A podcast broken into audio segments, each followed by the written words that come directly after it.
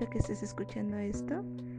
El día de hoy voy a comentar acerca de las competencias que debe tener un profesor con respecto al enfoque constructivismo del aprendizaje. Y de estas mismas se debe contener unas competencias específicas y unas profesionales. Las específicas se definen como aquellas que vinculan el desarrollo de áreas especiales del conocimiento, las cuales incluyen mm, saberes que siempre son transferibles de un orden pues, teórico a uno práctico. También estas mismas competencias, las que son profesionales, consisten en la aplicación de los saberes integrales de un individuo a lo largo del resultado que previamente se determinó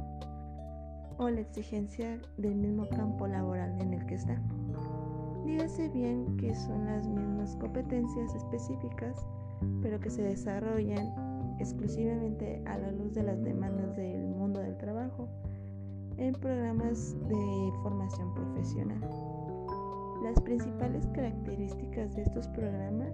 es que uno de sus objetivos son establecidos desde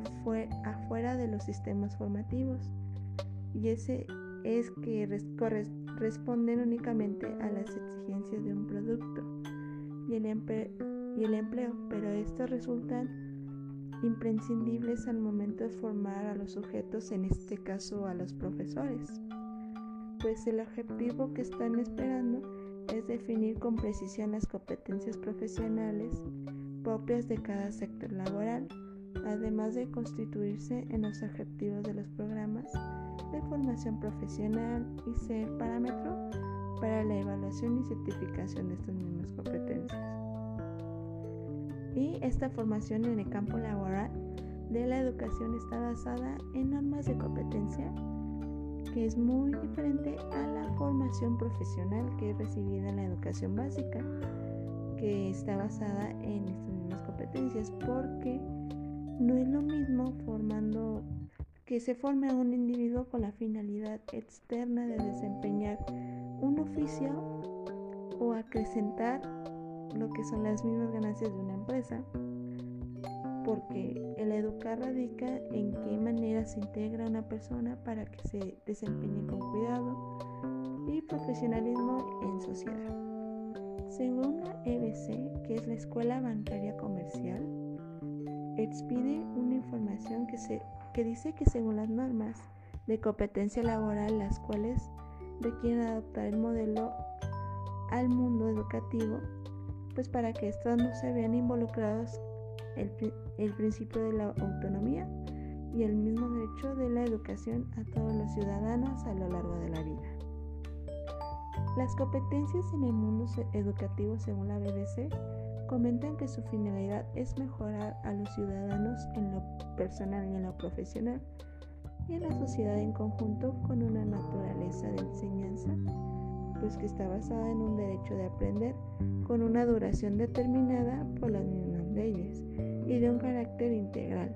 con el resultado de mejorar el individuo y la, y la misma sociedad a comparación de las competencias que buscan tener el mundo laboral. Y estos que nada más buscan optimizar ganancias en un sector productivo y en sí mismos para mejorar esa misma empresa. Al trabajar en las aulas con un enfoque constructivista, el docente debe de actuar como mediador de los procesos cognitivos del estudiante, pues deberá ser consciente de que no es constante la mediación y la orientación del alumno, y este corre el riesgo a perder el enfoque en el tema. Es aquí donde el currículo entra en juego, si bien puede asociarse un programa detallado de contenidos con la corriente conductista, su aplicación puede resultar sumamente beneficiosa. Pero en el modelo constructivista el programa funciona como guía de los contenidos que los estudiantes deberán asimilar y permitirá organizar de algún modo sus procesos y cuidar que no se desenfoquen del tema. Esta misma incorporación del programa de estudios no implica que no se les permita a los alumnos concebir el proceso de aprendizaje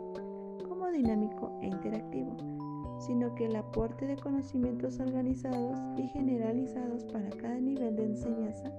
tiene como fin enriquecer la incorporación de información que conduce la creación de esquemas mentales cada vez más ricos y complejos. En este modelo de aprendizaje, el conocimiento no resulta en una mera copia de la realidad preexistente, sino en un proceso dinámico e interactivo a través del cual la información externa es interpretada y reinterpretada por la mente que va construyendo progresivamente esquemas cada vez más complejos y competentes. Y es aquí donde el docente toma un rol primordial en donde debería de conocer los aprendizajes previos del alumno para que a medida de que el alumno conozca las razones de que por qué se implementan trabajos y tareas en, el aula y asimismo pueda hacer una correcta implementación del maestro de lo que es la dupla del currículo docente y que sea capaz de evolucionar a la par que los estudiantes incentivarán la construcción de estructuras cada vez más complejas y ricas en los estudiantes.